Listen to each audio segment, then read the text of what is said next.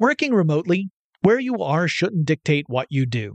Work from the road by turning your vehicle into a reliable high-speed data Wi-Fi hotspot with AT&T in-car Wi-Fi. On the network that covers more roads than any other carrier, take your work on the road and AT&T will be there to keep you connected.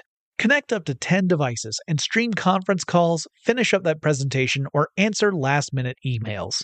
Why wait? Go to att.com/in-car Wi-Fi today for free trial eligibility.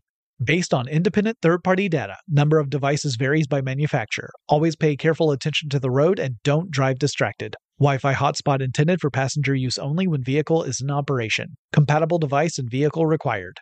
Running a business is no cakewalk, but with SAP Concur Solutions, you can be ready for anything. You can manage travel, expenses, and AP all on one platform that's packed with AI and best practices, and that delivers it all through an easy, clear, I can't believe how simple that is experience. So, while not much can be done about that guy who never fails to burn the microwave popcorn and stink up the entire office, with SAP Concur, you can easily handle almost anything else.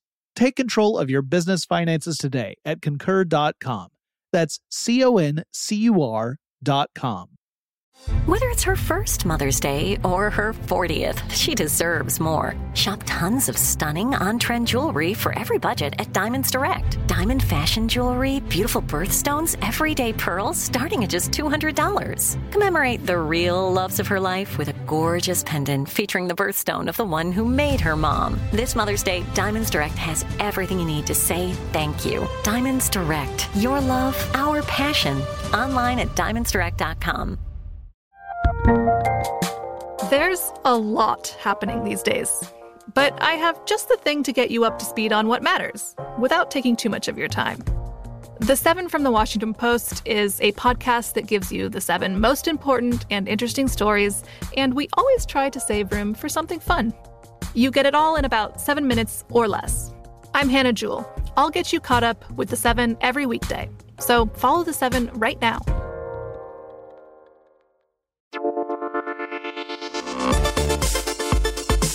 Get in touch with technology with Tech Stuff from HowStuffWorks.com.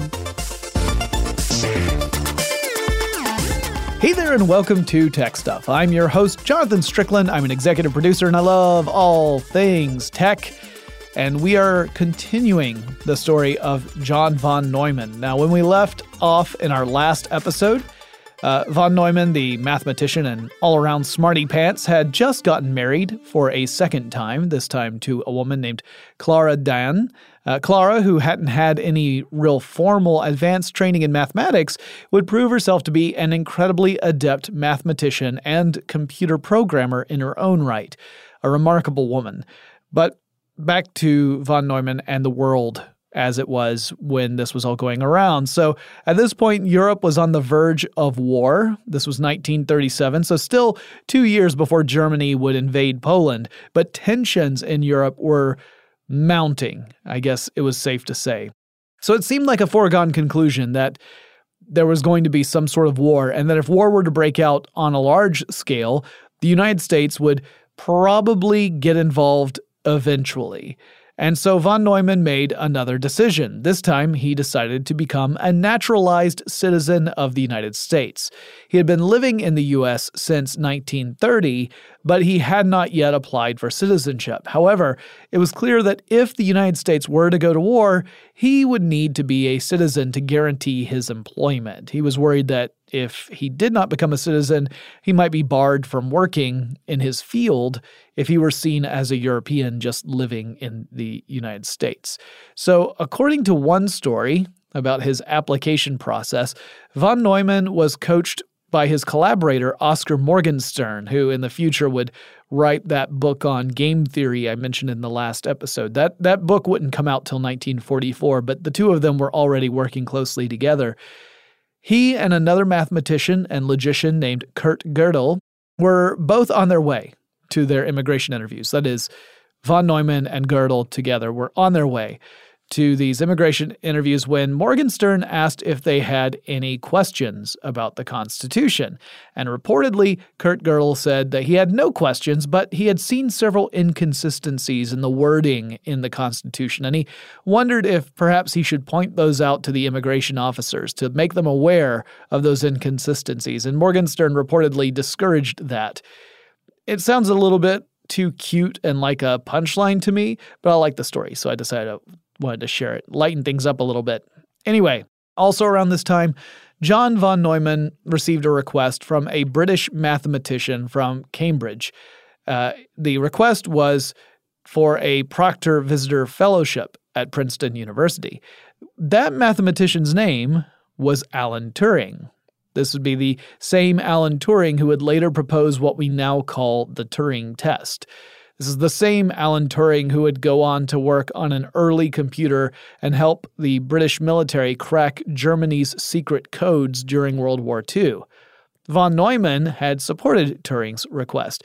He had observed Turing at work on several occasions. He had seen Turing when he visited Cambridge, and he said that he had also observed Turing at Princeton when Turing had visited for a while, and Turing and von Neumann would both be instrumental in the early days of computer science, two of the really important pioneers in that world. Now, speaking of early computer science, in the early 1940s, von Neumann was said to have a funny conversation with Claude Shannon. And I've done an episode about Claude Shannon in the past. He was a mathematician who would go on to found information theory. So another very important person in this world.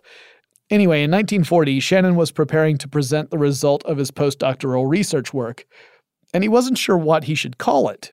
He was torn between referring to his logarithmic statistical formulation of data as either information or uncertainty. He didn't know which way he should go.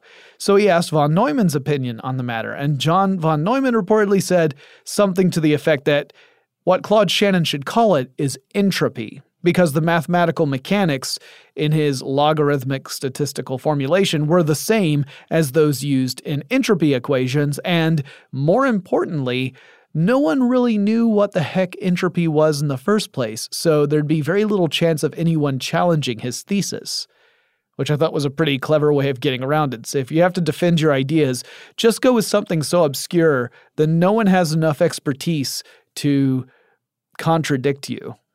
At least that seems to be the key of the matter.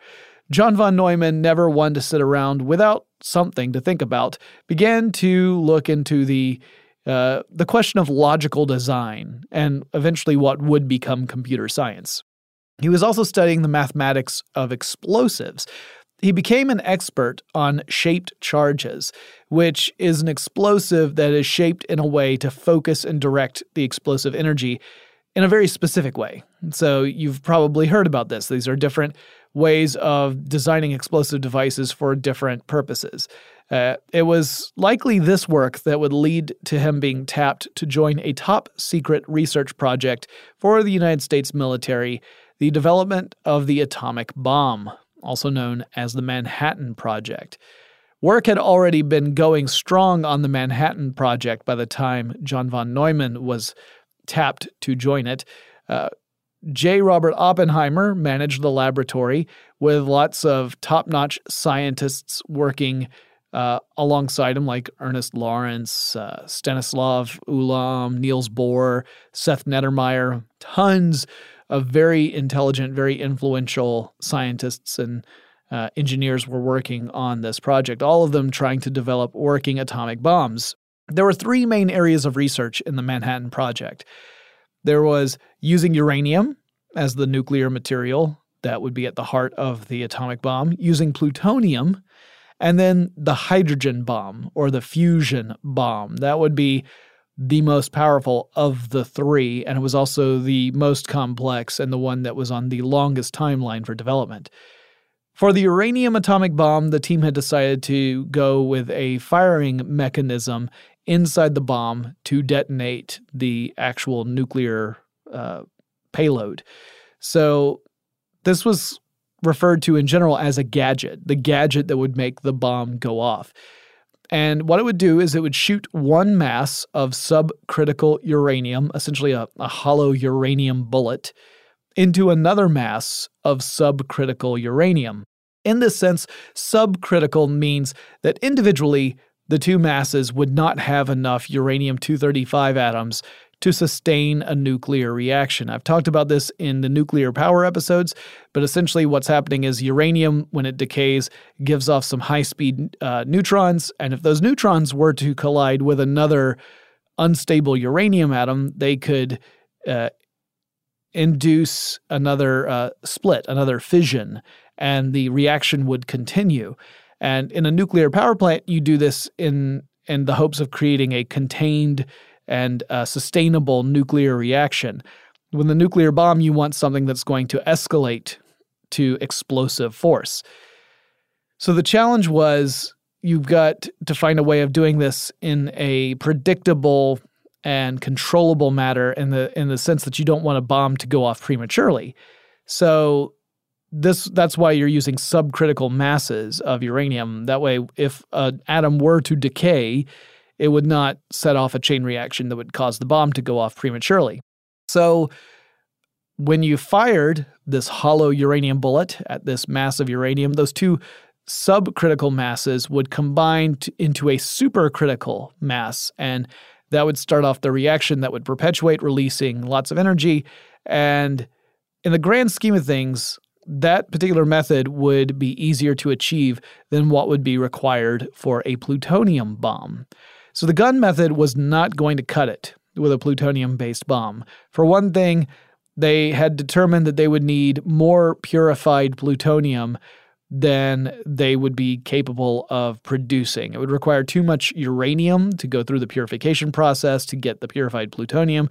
It just wasn't feasible. But the team did determine that if they could surround a subcritical mass of plutonium with a chemical explosive, so it's got a chemical explosive coating around it, essentially, and then ignite that chemical explosive so that it would direct the explosion inward. Instead of it being an explosion, it's an implosion. It all goes inward and creates a shock wave that compresses the subcritical plutonium mass so that it becomes supercritical, and then boom, there's your atomic bomb. But Seth Nettermeyer, who was working on the implosion approach, was having a heck of a time getting a symmetrical implosion, which would be necessary to make this work. His implosions were coming off asymmetrical, and he wasn't sure how to fix that. So enter John von Neumann. He took a look at the problem and suggested changes that would make the implosion method viable. And his ideas encouraged Oppenheimer, who dedicated more resources to testing out von Neumann's calculations. And it would become the operating principle that made the Fat Man atomic bomb work. The atomic bomb Little Boy would use the uranium gun approach. There was another one called the Thin Man, but that one never saw real operation because of problems with its design. Work continued for a while to try and make the plutonium work with this gun method, but they also discovered that if you had enough plutonium to set off the explosion, it would by itself release enough high-speed neutrons to make a pre-detonation reaction a near certainty. So in other words, if you went with the gun approach and you were holding on to that nuclear bomb for any length of time, there was almost a 100% chance that it was going to go off prematurely just because the plutonium would be giving off enough neutrons to set everything off. And if there's one thing you don't want with your atomic bombs, it's the tendency for them to go off prematurely. Now, I've talked about the Manhattan Project before and how complicated it was, not just from a technological standpoint, but also an ethical standpoint. When the Army took over the atomic bomb project in the early 40s, experts determined that it would take about 3 years. This would be 1942. So it would take about 3 years to produce enough uranium and plutonium to serve as the material in an atomic bomb. The projection ended up being correct, and it put the possibility of launching an attack with an atomic bomb in 1945. So even when people were working on these projects in 42 and 43, 44. They knew that 1945 would be the earliest that they would be able to detonate an atomic bomb. And this puts you in a really weird position, I would imagine, because if you're working on something and you're hoping to prove that it's a viable weapon, then part of you might be hoping for a war to stretch on long enough for you to be able to use it, which seems pretty dark to me. It doesn't seem. It is super dark. But anyway, the production of the nuclear material was just one of the challenges that the group faced. Everything else would have to be designed and produced to make the atomic bomb a possibility in that tight time frame. So getting enough nuclear material was one challenge. Putting together the actual physical bombs, the structures that would make this weapon viable, that was a separate challenge that also had to be completed in that same time frame. On July 16th, 1945, the researchers were able to conduct the first full-scale test in New Mexico. A little more than a decade later, in 1957, John von Neumann's cause of death would be determined to be bone cancer, and there have been more than a few researchers who suggested his presence at atomic tests at Bikini Atoll, actually, and his proximity to radioactive material likely contributed to the development of that cancer. So while he played an instrumental role in the development of atomic bombs, at least the Fat Man variety of atomic bombs, it would ultimately, at least apparently, contribute to his eventual demise. I have a lot more to say, but first, let's take a quick break to thank our sponsor. Working remotely, where you are shouldn't dictate what you do. Work from the road by turning your vehicle into a reliable high-speed data Wi-Fi hotspot with AT&T in-car Wi-Fi. On the network that covers more roads than any other carrier, take your work on the road and AT&T will be there to keep you connected. Connect up to 10 devices and stream conference calls, finish up that presentation, or answer last-minute emails. Why wait? Go to att.com/in-car Wi-Fi today for free trial eligibility. Based on independent third-party data, number of devices varies by manufacturer. Always pay careful attention to the road and don't drive distracted. Wi-Fi hotspot intended for passenger use only when vehicle is in operation. Compatible device and vehicle required. Running a business is no cakewalk. There is a ton to keep track of. Employees to keep happy, spending to control, travel to plan, and on top of it all, nobody knows exactly what the future holds. Your finance team always has to be ready to change. But with SAP Concur Solutions, you can be ready for anything. You can manage travel, expenses, and AP all on one platform that's packed with AI and best practices, and that delivers it all through an easy, clear, I can't believe how simple that is, experience. And you can finally say goodbye to the costly mistakes and risks that come from manual work and spreadsheets. So, while not much can be done about that guy who never fails to burn the microwave popcorn and stink up the entire office, with SAP Concur, you can easily handle almost anything else. Take control of your business finances today at concur.com. That's CONCUR.com. I bet you're smart. Yeah, and you like to hold your own in the group chat. We can help you drop even more knowledge. My name is Martine Powers. And I'm Elahe Izadi. We host a daily news podcast called Post Reports. Every weekday afternoon, Post Reports takes you inside an important and interesting story with the kind of reporting that you can only get from the Washington Post. You can listen to Post Reports wherever you get your podcasts. Go find it now and hit follow. Today I'm going to give you some straightforward advice on how to deal with naughty kids. How about instead of timeouts, time ins? Time for you to start paying some bills. I'm JB Smoove, and that was a full episode of my new podcast, Straightforward, inspired by guaranteed straightforward pricing from AT&T Fiber. Get what you want without the complicated. AT&T Fiber, live like a gigillionaire. Available wherever you get your podcast. Limited availability in select areas. Visit AT&T.com/hypergig for details.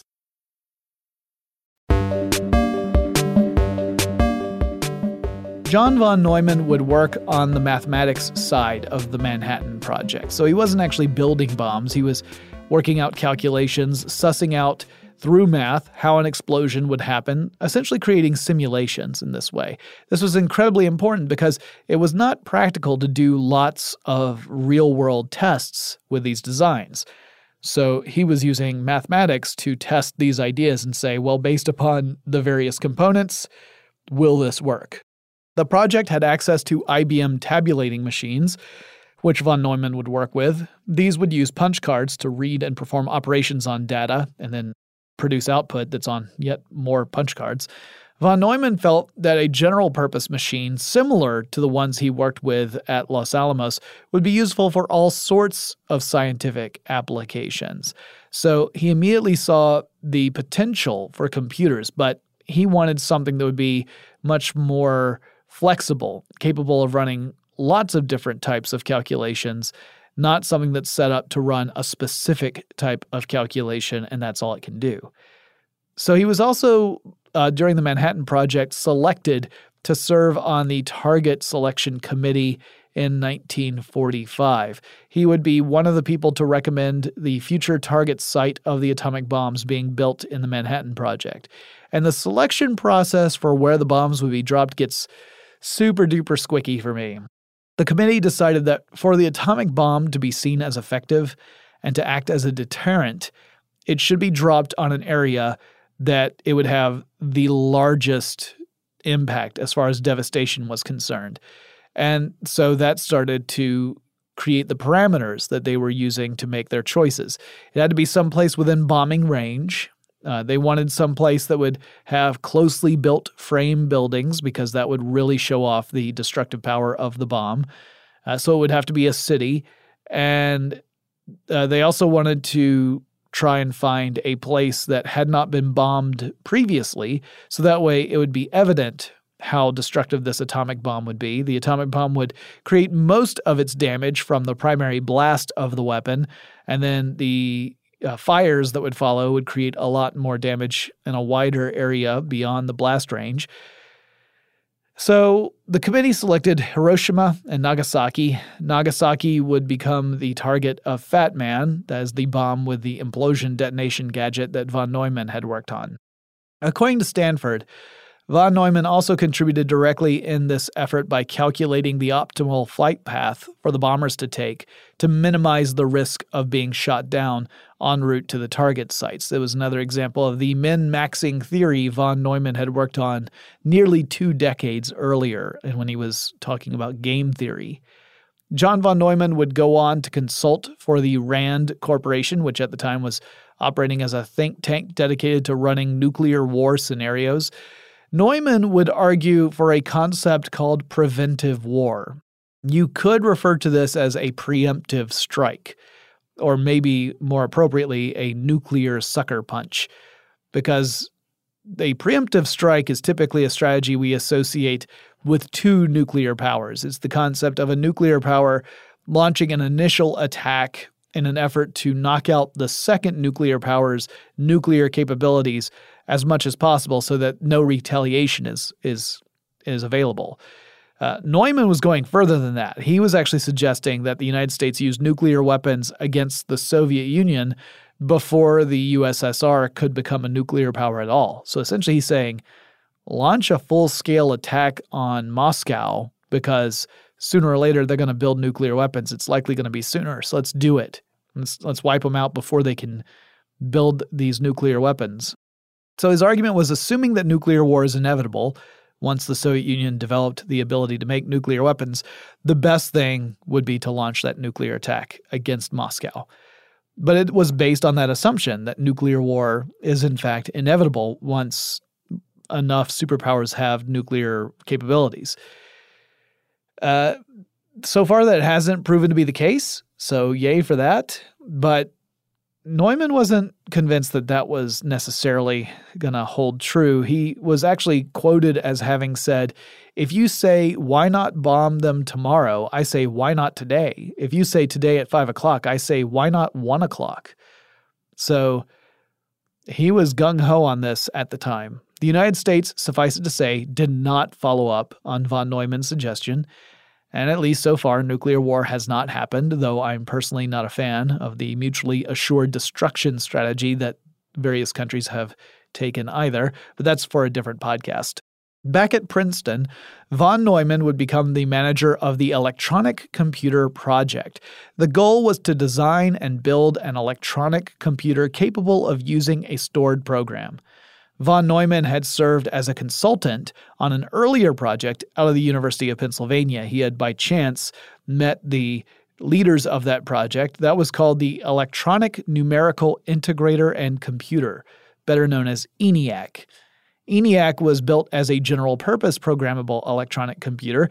It was funded by the Army Ordnance Department, which wanted a computer capable of calculating complicated ballistics tables. Earlier computers were mostly electromechanical devices, which meant they had real moving parts that operated as switches. But that also meant those computers were subject to wear and tear, and worse for the terms of running lots of calculations, their speed was limited because they had to rely on this mechanical action of these various components. An electronic computer would eliminate all those moving parts and speed things up considerably. While ENIAC was still being constructed, von Neumann would end up working with the ENIAC creators, J. Presper Eckert and John V. Mauchly, to design the successor to the ENIAC. And this would be EDVAC. That stood for Electronic Discrete Variable Automatic Computer. So what was different about EDVAC? What made it different from ENIAC? That would be the computer's internal memory. EDVAC had it, ENIAC didn't. EDVAC would have enough memory to store a program in it, as well as the data that the program would work on. So you could take a program, feed it to the computer and the associated data, and the computer would hold it in what we would now call RAM, or random access memory, and the computer's processor would follow the instructions on the program and perform operations on the associated data. Now, essentially, that's how all computers, or most computers anyway, work today. But at the time, it was revolutionary, and the name people used to describe it was von Neumann architecture. Now, before EDVAC, the program a computer would run was essentially part of the machine itself. So like I said with the tabulating machines, in some cases, it meant you had specific purpose computers. They could run one program because that's physically what they were capable of doing. The actual design of the computer itself was the program in part. But other computers, you could technically change the program, but it would require physically rewiring the computer, like removing plugs from a plug board and plugging them into different outlets. And that was a laborious process, and it was really easy to mess up. If you plug a plug in the wrong place, suddenly you've got errors in all of your programs. Or in all your operations, I should say, because the plugging was the program. Now, while we call this approach to design the von Neumann architecture, it's important to remember this was actually a group effort. It wasn't just coming from John von Neumann. He's the guy who wrote about it and who popularized it, and he already had a celebrity status, so his name was associated with it. But he was not the sole contributor. He actually had lengthy discussions with lots of other computer pioneers like Eckert and Mauchly, also Arthur Burks, Herman Goldstine, and together they all published the formal explanation for what people would later call von Neumann architecture back in 1946 in a paper titled Preliminary Discussion of the Logical Design of an Electronic Computing Instrument. And just a note here, I'm not saying this to diminish John von Neumann's role in this. He was absolutely pivotal in the development of how computers work today, but it's also irresponsible to ignore the other contributors. So we have to make sure we take time to acknowledge their work as well. While the internal memory element of EDVAC's design tends to get the most attention, technically the von Neumann architecture includes more than just that. So in addition to internal memory, the von Neumann architecture would describe a computer that would also have an arithmetic logic unit, which would kind of evolve into a central processing unit, a control unit, which was in charge of sending information to different parts of a computer.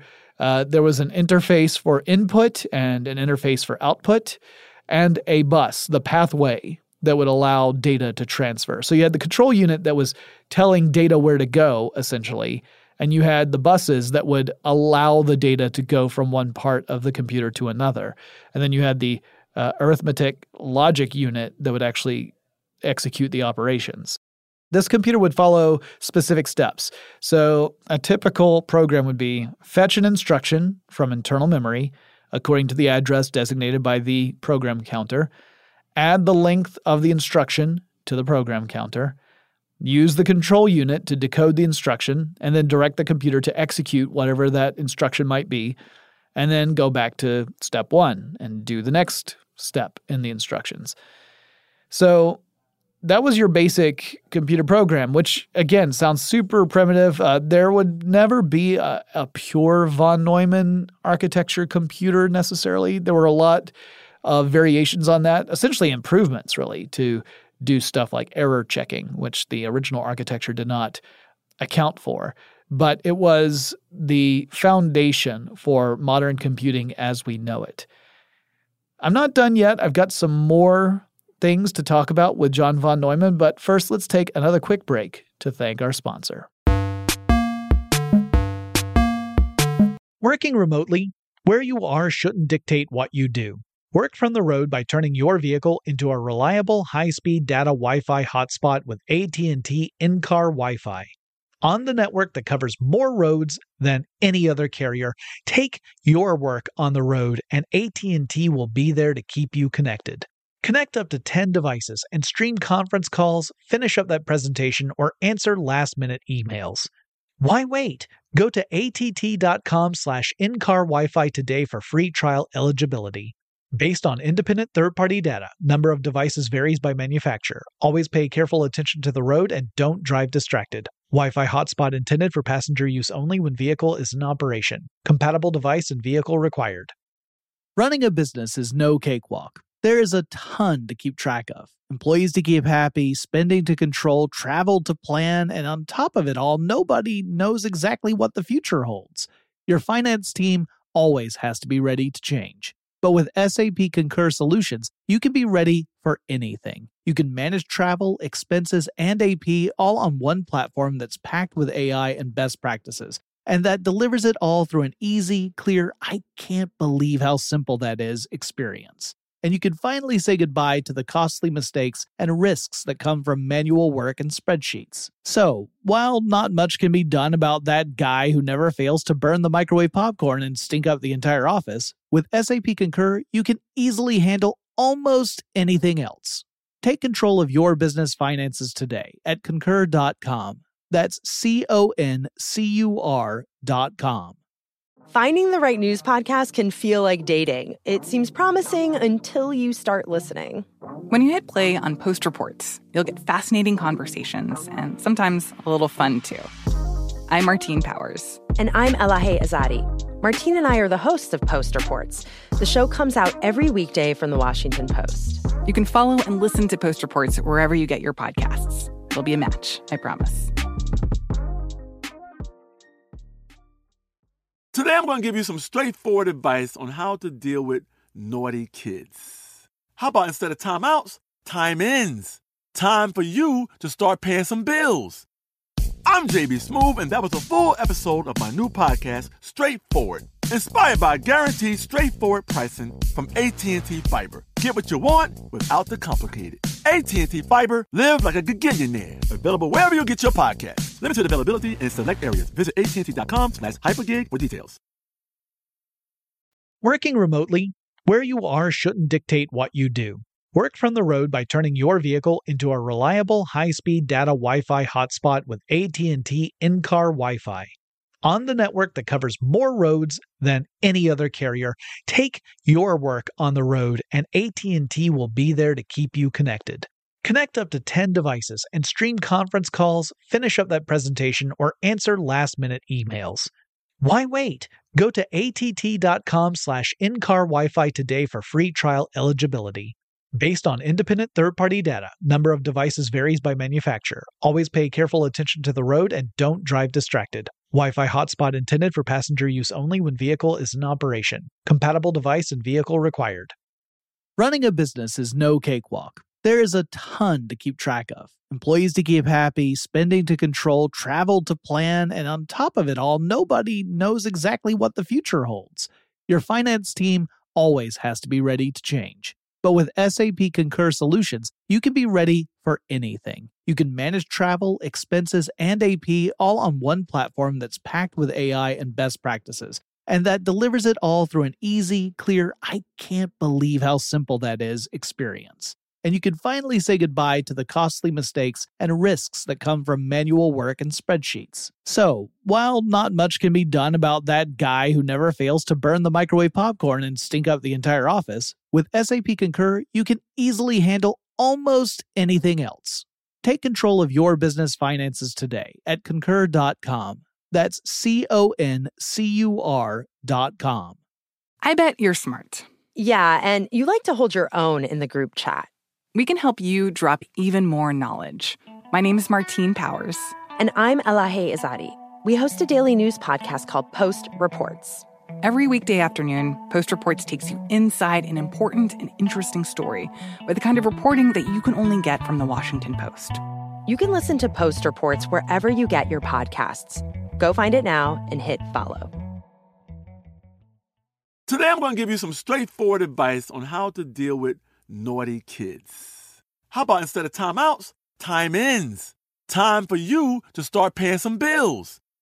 I'm JB Smoove, and that was a full episode of my new podcast, Straightforward, inspired by guaranteed straightforward pricing from AT&T Fiber. Get what you want without the complicated. AT&T Fiber, live like a gigillionaire. Available wherever you get your podcast. Limited availability in select areas. Visit AT&T.com/hypergig for details.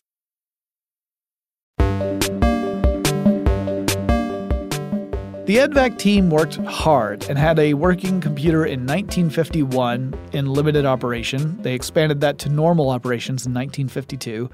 But the EDVAC wasn't the first computer to make use of the von Neumann architecture. That honor would go to the Manchester Mark I in England, which performed its first operations in 1948. EDVAC was part of the Ballistics Research Laboratory, and it would run operations for several hours a day, every day until 1962. Meanwhile, over at the Institute for Advanced Study in Princeton, which von Neumann was heading up, he was a part of that for all of his life. The IAS machine was under construction. This was another von Neumann architecture computer, and it also was ready to go in 1951. Like EDVAC, it was a binary computer, it had internal memory, and it weighed half a ton. It was a big, big machine. This is well before the age of miniaturization, when you're using stuff like vacuum tubes for your instead of, transistors. Another area of computer science that von Neumann would pioneer was cellular automata. So what the heck is that? Well, cellular in this case means cells within a grid. So imagine you have a sheet of grid paper. And now imagine that every square on that sheet of grid paper is a cell. So where does the concept of automata come in? Well, now imagine that each of those cells in that grid paper has certain rules associated with that cell. And those rules relate to the states of the neighboring cells. So let's imagine you've got a sheet of grid paper in front of you. You pick a grid somewhere in the middle of the page. Now, in this case, it would mean that the rules for that cell that you're looking at depend in part on the state of the four cells that border it, the cell above, below, and to either side of it. This is what we would call a von Neumann neighborhood, by the way. Now, let's say that all the rules have to do with the color of the cell. So maybe the central cell that you've picked, you create a rule for that that says, if the cell above me is red, then I should turn blue. Now, imagine all the cells in this grid have their own rules that relate to their neighboring cells. And all of these rules relate to color. Now imagine all those rules will carry out according to time steps, almost like turns in a board game. And so you designate one cell to have a certain color. You're starting everything off. You say, all right, I'm going to change the color of this cell to blue. You advance the time step by one. Every rule that is in place for those neighboring cells then takes effect. So some cells that are neighboring might say, all right, well, that means I have to turn red. Or another one might say, I have to turn yellow. Another one might say, I do nothing at all because the fact that that cell is blue doesn't change anything for me. And then you advance the time step again. And now the neighboring cells of the cells that changed are reacting to those changes. And you advance the time step again, and so on and so forth. Now, that approach has been used in a number of really interesting applications. I gave a very abstract, simple version, but there are real-world applications for this. And it would also become one of the components in something von Neumann theorized about that I mentioned in the podcasts about MakerBot, and that would be the universal constructor. Von Neumann's universal constructor was an abstract notion of a self-replicating machine that he was able to prove through this cellular automata approach. So when you would run this machine that was a universal constructor, it would be able to make a copy of itself. It would have blueprints for its own design, a method of following those blueprints and creating a copy of them, producing a copy of itself, including a copy of the blueprints, so that the copy of itself could then go on to make a copy of itself. So he could program each cell in one of these grids so that it would follow a sequence within a certain number of time steps in order to create a specific pattern to initiate a copy of the original. And in the next cycle of time steps, it could do a copy of itself, and so on, over and over and over again. Each cell in von Neumann's original proposal could have one of 29 different states at any given time step based on the rules he had created. So, I was saying red or blue, or maybe it's clear or red or whatever. That's very, that's obviously binary. That's two states. You're either clear or you're red, or you're red or you're blue, or whatever it may be. He had 29 different states that each cell could be in. Now, this did not create an actual physical machine capable of doing work, but it acted kind of like a simulator for such a device. And he could make this work. He could make a set of rules that a grid, that applied to a grid, and that if you were to initiate the action, it would actually create copies of a design over and over and over again, and within a certain number of time steps per copy. So it acted as kind of a starting point for a lot of other work in this field, ranging from stuff like the RepRap project, where I was talking about a 3D printer capable of printing its own copy, to the proposal of nanotechnology devices like molecular assemblers. This is a kind of a science fiction-y sort of concept. These would be microscopic assemblers that could construct material molecule by molecule, or maybe even atom by atom. And that would allow us to make all sorts of stuff. If we could get down to construction on the molecular level and scale it so that you could produce something in a reasonable amount of time, you can make all sorts of things. This is kind of the basis of the Star Trek concept of having the replicator. Von Neumann wrote a book on the subject, but it was not published until after he died. So his health was beginning to fail in the mid-1950s. He received the Enrico Fermi Award from the Atomic Energy Commission in 1956, and at that time, he already knew he had cancer and that his time was short. Toward the end of his life, von Neumann, who up to that point had been agnostic, he didn't have any real belief in the existence or non-existence of God, he actually converted to Christianity. The prevailing thought is he did so because he was terrified of death.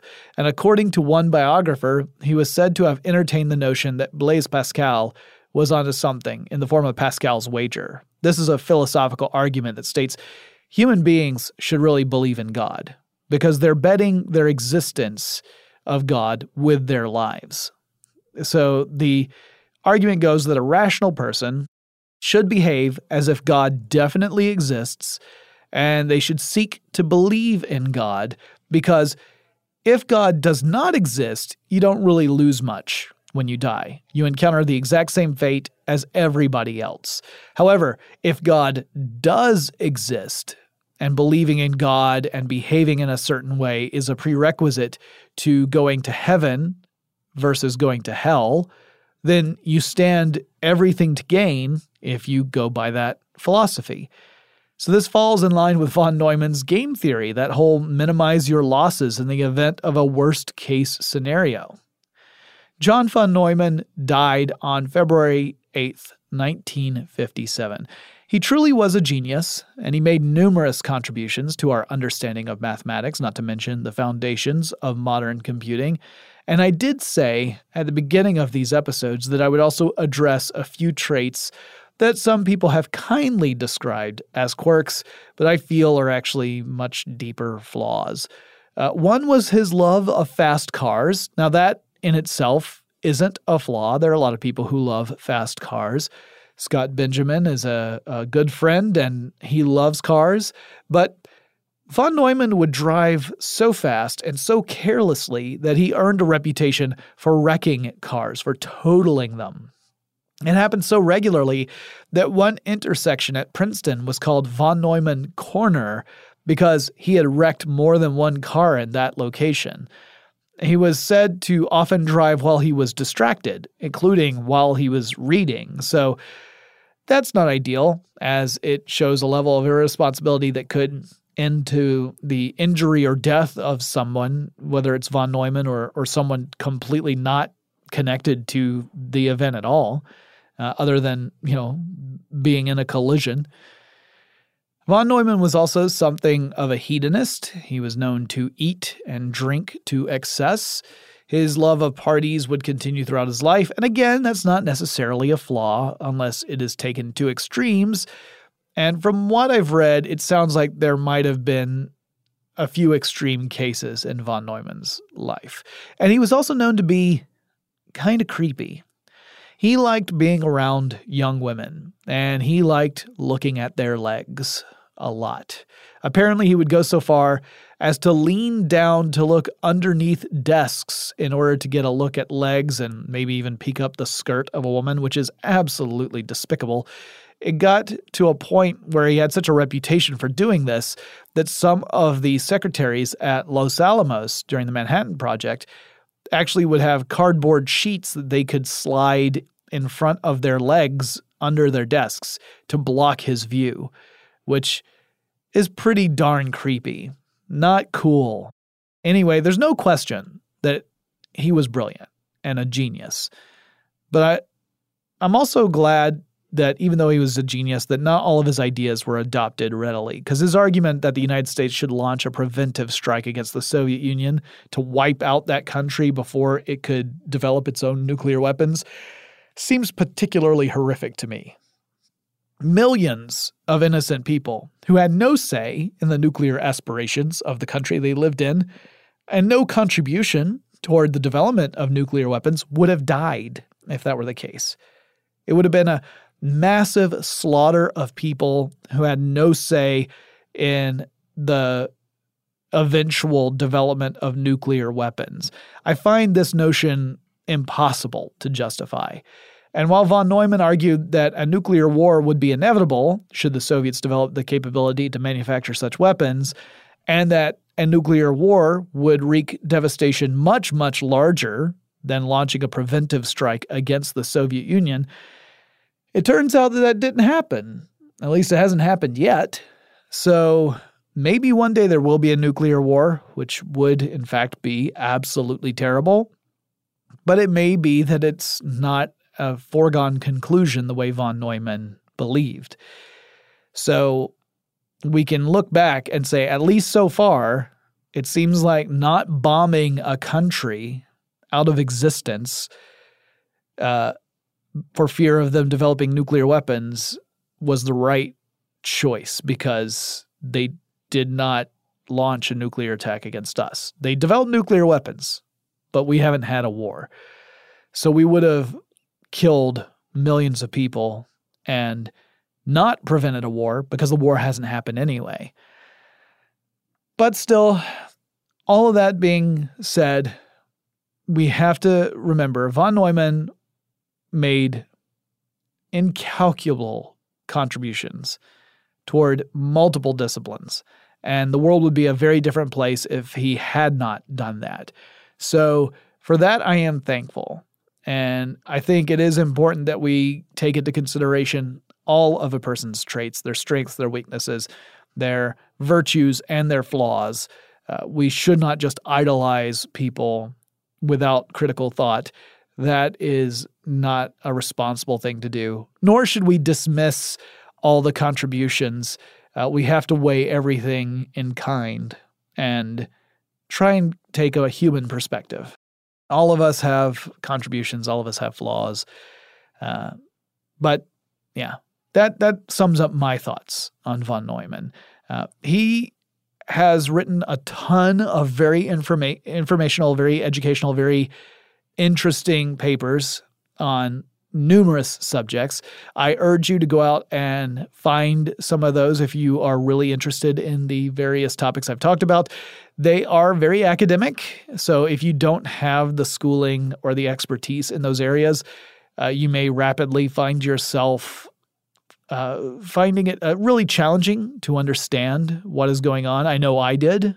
It's been a long time since I've taken calculus, for example, but they are incredibly important papers. So if you want to learn more, you can seek that out. I'm still looking for a really good biography about von Neumann. I've read a couple, and I don't think either of the ones I've read have been exactly what I'm looking for. So if you happen to know of a really good biography about von Neumann, I'm interested to learn more about that too. So hit me up. You can go to our website. That is techstuffpodcast.com. There you're going to find all the different ways to contact me. You'll learn more about the show. You can visit our merchandise store. That's at tpublic.com/techstuff. That's where you're going to find links to things like t-shirts, tote bags, stickers, coffee mugs, all with different designs on them. We've got some great ones up there. Go check them out. Every purchase you make goes to help the show. We greatly appreciate it. And I'll talk to you again really soon.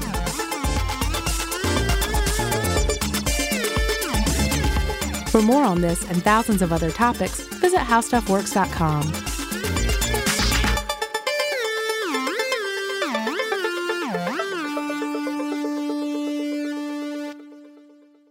Open a limited-time 11-month certificate at Kemba Financial Credit Union. At 5.25% APY, it's more than triple the national average, plus it's a safe and secure way to grow your money. Visit your local branch or kemba.org/cb for details. Offer expires May 31st, 2024. APY equals annual percentage yield. Restrictions apply. $500 minimum and $250,000 maximum deposit. Advantage status required. Comparison based on bank rate average. Federally insured by NCUA.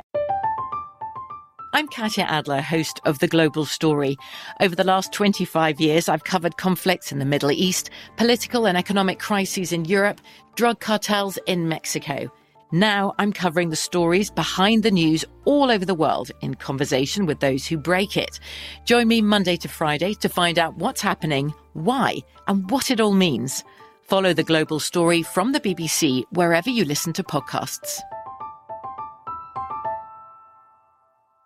Zumo Play is your destination for endless entertainment. With a diverse lineup of 350-plus live channels, movies, and full TV series, you'll easily find something to watch right away. And the best part? It's all free. Love music? Get lost in the 90s with iHeart 90s, dance away with hip-hop beats, and more on the iHeartRadio music channels. No logins, no signups, no accounts, no hassle. So what are you waiting for? Start streaming at play.xumo.com or download from the app and Google Play stores today.